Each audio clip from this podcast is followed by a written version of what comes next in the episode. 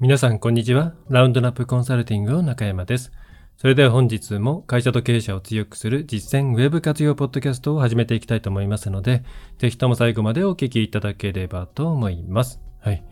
えー、ちょっとね、声が出てないですね。えっ、と、昨日、まあ、実は昨日割ともうほとんど寝てなくて、えーちょうどウェブサイト一つリリースですかね、それのいろいろな作業とかお付き合いをしていたの、えーまあ、この中にだんだん40も超えてくると、ね、体がしんどくなってきますけれども、まあ、頑張っていきたいと思います。ちょっと口が回らないかもしれないんですけどね。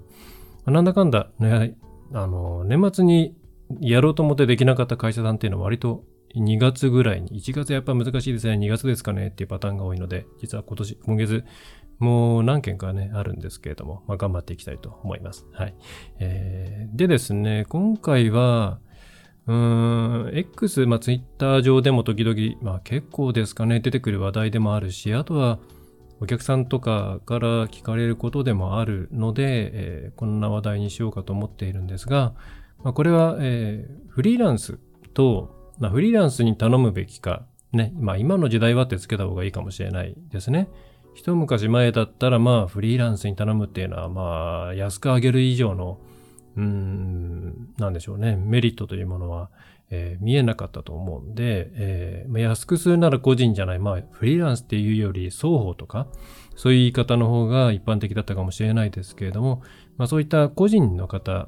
まあ、あるいはまあ一人会社、合同会社とか、えーの方に頼むのか、それともいわゆる代理店さんとか制作会社さんとか、まあ、株式会社ですよね。会社さんにきちんと頼むのか、まあ、人数で言うと、そうですね。10人以上を抱えているような会社さんですかね。で、どっちに頼むのがいいのかっていうことは、そうですね。まあ、お仕事をされている方も結構気になるところじゃないかなと思いますし、もちろん、その、事業は、まあ、あのね、いろんなことを発注、発注しようと思っている事業会社さんの皆さんとしても、その辺はすごく、えーまあ、現状どうなのというところが気になるんじゃないかなと思っています。で、えーまずですね、大事なポイントとしては、このフリーランスと、それからその株式会社っていう、まあ、個人と会社、えーっていうのをパサッとですね、二極に切るっていうのはナンセンスだっていうところが一つあります。なんでかっていうと、まあですね、本当に大手の制作会社さんとか代理店さん、まあ、あとは、まあ、うん対比するとなると、かなり、えーなんだ、まあ、そうだな、片手間にやっているようなフリーランスとかの方ですね。えーっていうところの間にですね、もう、ごっちゃごっちゃのグレーゾーンがあるっていうのが、今の、まあ、ウェブ業界の発注先カオスマップというかな、えーなんですね。で、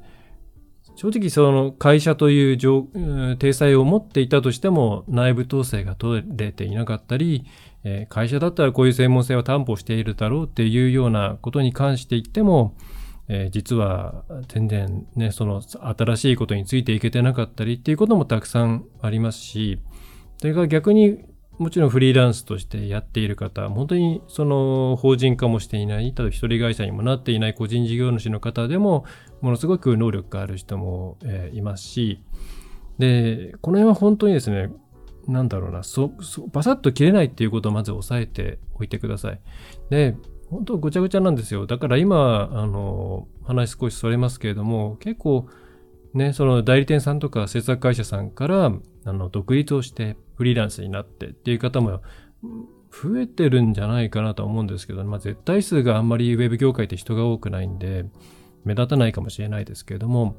えーがいて、逆に今度フリーランスの人が、えーそういう、また代理店さんとか、それからまあ制作会社さんとか、えーに入っていく。まあ、あとは別のケースでは事業会社さんに行くっていうケースもあるんですけれども、っていう、えームーブメント、流れっていうのも同時に起きていて、割と本当に行ったり来たり行ったり来たりしていて、で、じゃあそれがこううまくいくパターンがね、例えば、そのフリーランスの人が代理店さん行ったらすごく良くなるとか、フリーランスの人が事業会社に行ったらまあ大体良くなるとか、そういう法則もなくてですね。はい。あの、例えばじゃあ独立するような人っていうのは大体その後、えーうまくいくのかって言ったらまあ大体うまくいかないケースの方が正直多いですね。だからここは、その、まあ本当にその人によるっていう状況で、えー、なんだろうな。例えばその人を探すときに代理店出身でこれぐらいやってきてフリーランスになった人を探してくださいみたいな、そういう方程式もないと思っていただいた方がいいと思います。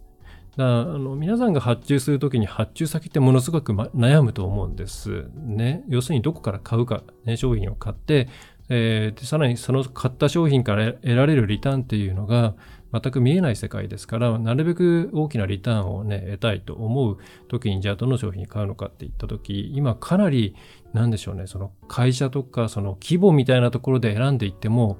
あんまりわからないっていうのが、えー、状況ですと。はい。これはあのフリーランスを推したいわけでもないですし、まあ、うちみたいに本当に小さな会社を推したいわけでもないですし、やっぱり代理店だよね、大きいとこだよね、ね2桁、3桁人がいるとこだよねっていうことを言いたいわけでもなくて、えー、規模で考えるのは全然もう意味がないと考えた方がいいですと。で、じゃあど、どういう基準で選ぶかなんですけど、うん、特にこれからウェーブをやろうって思っていろんなところに声かける方っていうのははっきり言ってですねもうそこら中からもううちでやろううちでやろうってですね営業かけられると思った方がいいです。なんでかっていうとそういう新規顧客に飢えているかなんですね。でこのウェブ業界のそのマーケットのプールの中にまあ登登る可能性がある人はもうこの10年20年で大体登ってきちゃっているですね。で、それをみんなで取り合って取り合って、まあ、取り合い、へし合いしている中でいろいろあって、なんか人がいなくなっちゃったりとかですね。えー、そういう状況なので、そこから新しく入ってくる人なんていうのはもう、なんでしょうね。えー、新刊コンパ末期の大学キャンパスみたいに、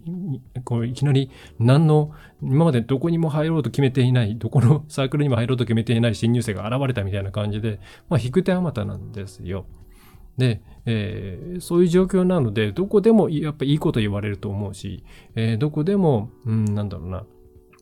うん、きちんと対応してくれると思います。よほどの、あの、ターゲットが違う会社さんじゃない限り、うん、すごい高いとか、はい、じゃない限りね。えー、で、じゃあどういう基準で選べばいいのかなんですが、もうこれはですね、まずすぐに決まらないと思った方がいいです。で、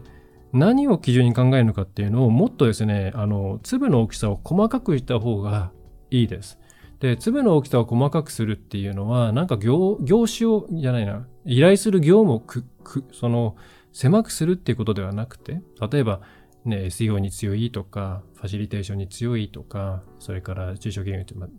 大企業案件経験してるとか、そういうことではなくて、もう、会社がどうであろうと結局担当者なんですね。で、これ私も、まあ、どっか会社さん入って、まあ、別の会社さんと相乗りするケースっていうのももちろん、まあ、結構あるわけなんですけれども、そういう時に、その担当の人との関係性でかなりお客さんの動きが変わってくるっていうのは、もう、すごいわかるんですよ。で、うまい、うまいっていう言い方なのかな、慣れてるって言い方なのか、まあそういうお客さんとの、うん、馬が合っているみたいなケース。まあ、あとは単純にコミュニケーションスキルが高かったり、えー、その業種業態に関して知識があるので、そこでうまくお客さんを引っ張っていけるような状況だったり、もちろんそれはいろいろな要因があるわけなんですけれども、その人との関係性がいい、えー、ケースは、やっぱり成果につながります。同じこと言われて、同じことをやろうって言われてですね、で、同じ予算があって、同じ期間があっても、これ担当の人がどどういう人かによって、全然結果変わってきちゃうというか、そっちの方がむしろ大きいんじゃないかと思います。予算がたとえ半分であっても、いい人とマッチングした時の方がパフォーマンスは高いなっていうのはすごく思いますね。はい。まあ自分のことはわからないですけども、まあそういう相乗りしたケースで、そのやり取りをどう、まあ3社でやり取りしながら進めたりしますから、見ていて、まあ過去のね、えー、こういうふうな文章のやり取りしてきましたみたいなものをシェアしていただいたりすると、やっぱりうまくいっているところと申し訳ないですけども、ここはあんまり動き良くないなっていうところの差っていうのは、会社というよりはですね、もうこれ担当者の方なんですよね。はい。皆さんはこういろんなところにこう問い合わせをして、こう営業を受けたり、えー、まあ、ミーティングをしたりっていうのをやると思うんですけれども、必ず確認をしていただきたいのは、今自分の目の前に話、目の前で話している人が実際に自分の担当かどうかなんですね。で、結構多いのは特にまあちょっと大きめの会社さんでありがちなんですけど、えー、最初にまあその契約決めるっていうところまでは基本的には営業部門の人がやって、で、それが決まった後に制作部門の人が回ってきてバトンタッチしますっていうケースがありますと。で、これは結構ですね、やっぱ怖いですね。で、特に、うん、大きな会社だと、じゃあ、ど、他の人、もこういう人もいますから、どっちの人の方がやりやすいですかっていう選択肢もあるんですけれども、割とその中規模ぐらいになってくると、そのディレクションやる人間っていうのがもうほとんど1人だったりとか2人だったりとか、ね、実質そういう状況だったりして、えー、営業の人とは馬あったんだけども、なんかその後の制作の人との馬がうまく合わないなとか、言われていたこととちょっとなんか印象が違うなとか、やりづらいなっていうことがやっぱ人間だから、あるんですね。なので、あの、自分たちがもし、ね、御社にお願いするとしたら、その時に、えー、自分たちとの担当になってくれる人を連れてきてくださいって必ず言った方がいいです。で、その人とちゃんと話をして、あ、この人だとだったら少なくとも気持ちよくやれそうだな。ね。えー、自分たちと、なんだろうな。それは本当に定性的な要因だと正直思います。はい。あの、差別するとか能力というかそういうことというより結構やっぱ人間その辺はね、ウェットなところだと思うんですよ。はい。で、これは同時にフリーランスの方、まあ、フリーランスの方の場合、基本的には営業も、その実作業も全部自分でやるしかないケースが多い。ま、稀に、稀に営業代行的な、えー、形でね、あとはマッチングとかで来るケースもありますが、まあ、基本的にはその人なので、まあ、割とフリーランスの場合、そういうトラブルは大きくはないなと思うんですね。で、なので、えー、皆さん探すときは、もちろん会社ベースでボンボンボン、まあ、近くの会社とか評判いい会社とか探したときに、そこにアポイント、あの、問い合わせするのは全然いいんですけれども、えー、会社で見ない方がいいです。はい。そんなにですね、会社だからといって今の時代そこまでフォローアップしてくれないですので、基本的には担当者とあなたっていう形になるので、えー、フリーランスと、えー、制作会社とか、まあ、そういうふうにね、えー、混ぜて今の時代、まあ大体混ぜて検討すると思うんですよ。大体、ぶっちゃけフリーランスとか、え小さい会社さんの方が見た目単価は安いケースが多いですし、えー、ね、会社さんの方がどうしても固定費が多いですから、まあ、上に乗せる、ね、お金がある関係で、えー、ね、料金テーブルが全体的に高いっていうのは、もうこれはあると思うんで、まあ、両方と比較すると思うんですけど、その時にね、あのフリーランスと会社で比較しないようにしてください。え、全部担当する人で比較して、で、えー、なんだろうな。もし可能であれば本当にその会社さんに依頼するときも、まあ、正直担当者で決めてるのとこはあるんで、で担当者さんとの相性を重視しているんで、えー、会える人とは全員会えたりですと、えー、いうような、えー、形で、で人間で決めていく方が確実性が高いなっていうのが正直思います。やっぱり直で話すと、うん、それ合う合わないもそうなんですけど、パッと質問した時にパッと返ってくるかどうか。これってすごく大事ですよね。で他の業界で言ったら、例えば最近、最近というかな、あの、今、ね、あの、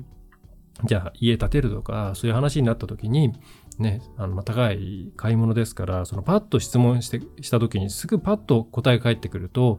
やっぱり制約率が上がる、制約率が上がるというか、まあ、嬉しいじゃないですか。で、銀行で融資とかの話であれば、その相手がきちんといろんなことに対して詳しいっていうことになると、あ、ここにお願いしてもいいかなっていうことになりますよね。いろんなものが、やっぱり話してる相手が、なんか伝書鳩じゃなくって、あ、こういうふうにちゃんと対応してくれて、すぐに自分たちの疑問に答えてくれるんだなっていうふうに感じられると、えー、すごく信頼できますし、やっぱりその方がうまくいきますよね。うん。で、そういうのを感じ取るためには、やっぱり直接担当者の人と話すとかコミュニケーションを取った方がいい、と取らないといけないので、そういう探し方をした方がいいと思います。で、割と話が散らかったんでまとめると、えー、皆さん結構そのフリーランスにしようかな、それとも小さい会社にしようかな、大きい会社にしようかなっていう形で、えー、ウェブのパートナー選びとか、どこに発注するのかっていうのを探そうと思うんで、思っていると思うんですけど、えー、一番大事なのは本当に担当者です。なので、担当者でこの人ならやっていけそうっていう人を探していけば、えー、かなり失敗する率っていうのは下がっていくと、下がっていくと思います。はい。で、もうそこで質問攻めとかにして、えー、質問攻めっていうとなんか、よろしくないか。もう疑問に思うことは全部聞いて、その答えがですね、まあそれを、なんでしょうね。うん、圧迫面接するわけじゃないですからね。やっぱ対等な関係なので。はい。あだここでもう一つ大事なのはですね、対等な関係なんですよ。お金払うからといって上限関係はないので、向こうだってどんなにいい人であっても、お客さん、皆さんが気持ちよく助けてあげようと思えるような人ところじゃないと、全力は出してもらえないです。で、全力は出す仕事だもんって言っている人であっても、やっぱ無意識にパフォーマンスは落ちるんですよ。だからお互いに気持ちよくやれるっていう状況を作れるかどうかっていうのが非常に重要になってくるので、えー、本当にあのですね、そこ、なんかお金払うんだから上からみたいな感じで接すると、多分どこもですね、あの別にブラックリストとかこの業界ほぼないと思うんですけど、あるかな私は知らない。えっ、ー、と、まあ、どこに行ってもうまくいかないっていう状況になると思います。はい。ということで、えー、パサッとね、どうしてもここってなんか二元論的にき、こう、分断じゃないですけど、切り分けて、どっちがいいみたいな話をみんなするんですね。で、それはもうほとんどポジショントークだと思っていて、まあ、お互い敵なんですね、当然。商売敵ですから。で、フリーランスだったらフリーランスの方がいいよって言いたいでしょうし、ね、会社さんであればやっぱり会社組織でちゃんとやってるところの方がいいよって言いたいわけで、どっちが正しいなんてないんですよ。うん。まあ、当然、例えばフリーランスであれば、まあ、いいところとしてはフットワーク軽いとか、えー、まあ、その担当者の人なりが分かりやすいとか、それからまあ比較的単価が安いケースが多いとか柔軟に動いてもらいやすいとか、えー、っていうメリットはもちろんありますけど反対デメリットとしてはまあ大体がフリーランスのその人だけですからね、まあ、何かあった時に、いきなり、えー、全てストップしてしまうことがある病気とか、えー、自分じゃなくても例えば家族の病気とかそういったものがあると、えー、どうしようもない。会社の場合だったらまあ代わりの要因っていうのはまあ、大体いるわけなんですけども、それがない。えー、それから、うん、まあ、一人でやっているので、その、常に、えー、なんでしょうね。うん、まあ、難しいな、それは。えー、まあ、なかなか忙しい人っていうのはなかなか開かないとかですね。まあ、デメリットは、デメリットというか、うん、一人でやっていることによる様々な、うん、企業発注する側にとっては悩ましいポイントというのはありますし、えー、じゃあ会社だ、会社さんだったらいいかっていうと、まあ会社さんやっぱ高いし、えー、それから融通が効かないっていう言い方をするとどうなんか、まあルールがやっぱりちゃんとある。うん。し、えー、やっぱりその金額によって担当者のレベル感変わってくるし、えー、それに、なんだろうな。うん、今やっぱりウェブの人材って不足不足していますので、もう、例えばホームページ作成であればもう作るテンプレート的なものってのはもう決まってるんですよね。毎回毎回オーダーメイドで作るっていうのは相当な体力なので、それを避けるためにベースとなるいくつかのテンプレを元にしてそれをカスタマイズしていくとか、まあ、テンプレそのものをの中へ選んでもらって納品するみたいな形になってしまうとか、そういう、え、省力化が裏の方で図られているとか、まあ、いろんな、え、状況があるので、あの単純に比較できないです。どっちもいいとこあるし、どっちも悪いとこあるんで、えー、でもそんなことを気にする以上に本当にあの担当者との相性が大事なんで、えー、そこを気にしていただくといいんじゃないかなというふうに思います。ね。えー、そんな感じですかね。ここはよく聞かれます。まあ、うちも正直ほとんど、うん、株式会社ですけどね、もう10年やってまして、フリーランスとしては開業届出してからもう20年以上やってますけれども、昔に比べるとフリーランスっていうことに対しての、うん、フリーランスに対してのマイナス補正みたいなのは随分減ってきたかなとは思いますね。これは、まあ多分コロナのあたりがあったので、実際に一回発注してみたっていう経験をした方が多いせいなのかなというふうに私は思っていて、一回発注して、えー、よかったらやっぱ次続くじゃないですか。えーまあ、そういう経験があったり、知り合いが、あの、制作会社さんとかじゃなくてさ、あのフリーランス、地元のあの、商工会さんから紹介されたね、えー、人とやったら、普通に良かったよみたいなことで繋がっていったりもするんで、全体的に良くな、良くなっているといったあれですね。えー、フリーランスだからといってなんか昔のその内職みたいな位置づけ？昔に本当内職みたいな位置づけでしたからね。20年前ぐらいって本当フリーランス、まあ言いましたけどね、フリーって言いましたけど、あ、この辺雑談ですけども、えっ、と、まあ、双方とかですよね。スモールオフィス、ホームオフィスとか言われてですね。えー、双方、双方なんとかみたいな、あの、えー、お仕事マッチングサイトみたいなのがあって、まあ私もそういうところでお仕事を探したり、まあ当時はしていたんですけれども、まあそういう安い、とにかく安くなんかやらせるんだったらフリーランスでしょみたいな感じでしたが、まあ今はだいぶ印象変わってますよね。むしろフリーランスでキラキラこう、なんでしょう、自分の力で生きていくみたいな感じの方に憧れる人も多いでしょうし、まあまたそれを見ながら挫折していく人も多いような、そんな感じにはなっているんでね。まあいいんだか悪いんだかなと思いますけど、ただあれですね、フリーランス、フリーランス、フリーランス時代にまあいろんな他の フリーランスに会いましたけど、基本的にはフリーランスというのは癖のある人が多いですからね。会社にいたくないと思ったからフリーランスになるっていうのが基本的な流れですから、なあ、まあ会社に馴染めなかったっていう言い方でも、まあそうか、でまとめるのがいいのかな。別にあの悪く言いたいわけではないんですけれども、まあ、いろんな意味で独特の人が多いので、えー、まあそういう人の方がハマるっていうケースもたくさんありますからね。えー、そこは、うん、まあ会ってみて話す、考えた方がいいのかな。まああとは知り合いとか経由で、聞いてみる。でも知り合い経由で聞くとなんか断りづらかったりするんですよね。うん、かといって、かといって、またこう、マッチングサイトを通すと手数料がすごい取られるんですよね。今、マッチングサイトってものすごく増えていて、まあ、要は儲かるからなんですけど、金額は言えないですけどね、両立とか言えないですけども、まあ結構な割合を取られるので、紹介とかできれば自分たちでですね、いろんなところに声かけて探す。うん。で、失敗することもまた企業としては経験になるので、えー、そういうことも含めて、1年とか半年とか期間決めて探すみたいな感じがいいのかな。ちっちゃい案件とかいっぱい用意しておいて、実際に仕事をやらしてみるっていう感じの方がいいんじゃないかなと思います。あの、提案だけさせてみるってあんまり良くなくて、提案は大体こうテンプレがあって、そして提案、あのね、特にフリーランス、まあ、どっちもそうか、えー、提案慣れしてるんですね。良くも悪くも。提案してポシャるってケースが非常に多いので、良い提案のストック結構ある うんところが多いと思うんで、提案書だけで判断すると結構ですね、えー、その後うん、ギャップが発生する恐れがありますし、あとは、えー、できる人の場合、逆に提案だけしてくれっていうのを避けるので、えー、そういう人を弾くフィルターになっちゃったりもするので、実際に案件を用意して、ね、お金払う前提で探すっていう方がいいかもしれないですね。うん、ただただ、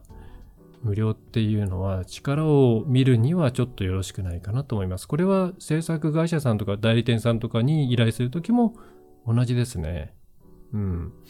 あの、提案だけっていうのとか、まあ、あとコンペ、やりたくなる気持ちはすごいわかるんですけど、コンペって言った瞬間にもうやらない会社さんっていうのはあって、というとこはコンペやんないでも取れるかなので、うん、コンペって言った瞬間に割と上積みが逃げていくフィルターになっちゃうっていうことも、えー、ご理解いただけるといいのかなと思います。まあ、会社の規定で2社3社絶対何十万以上の発注の場合は、えー、相水を取んなきゃいけないっていうケースもあると思うんですけどね。えー、ですけどっていう感じです。はい。うちも紹介してくれっていうことはあって、でもこのあいみつって言ったら、例えばうちから紹介して、全部ね、あの大事なパートナーですから、どこか1個しか受かんないのに、あいみつ、見積もりくださいって言えないんですよね。かといって、どこか知らないところから、なんでしょう。えー、当て馬みたいなものを持ってくるっていうのはちょっと私の心情に反するので、それはしたくないので、結構困ってしまったり、他のところからのルートからちょっと探してきてもらえますかみたいなことを言ったりはしていますね。すごく悩みます。もう、ここに決めたっていう案件であれば紹介できる会社さんっていうのはいっぱいあるんですけどね。はい。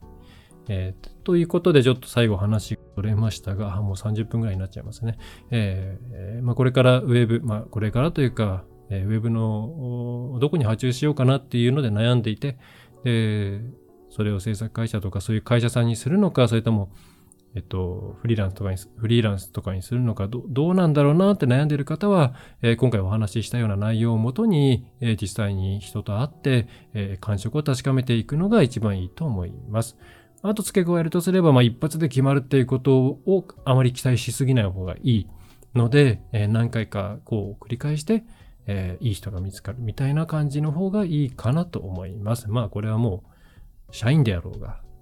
外での人であろうが同じですね。何週かしないと難しいというのは変わりません。はい。えー、それでは今回はそんな感じですね。特にお知らせはありませんが、えー、ホームページの方で、えー、いつも通りサービス提供してますので、よろしければラウンドラップウェブコンサルティングで検索をして、えー、見ていただければと思います。様々な過去のセミナーですとか、メールマガジン、えー、それから、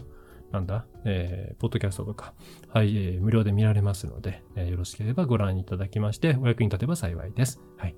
えー、それでは最後までご覧いただきましてありがとうございました。お聞きくださいましてありがとうございました。ラウンドナップウェブコンサルティング代表取締役の中山がお送りいたしました。また次回もよろしくお願いいたします。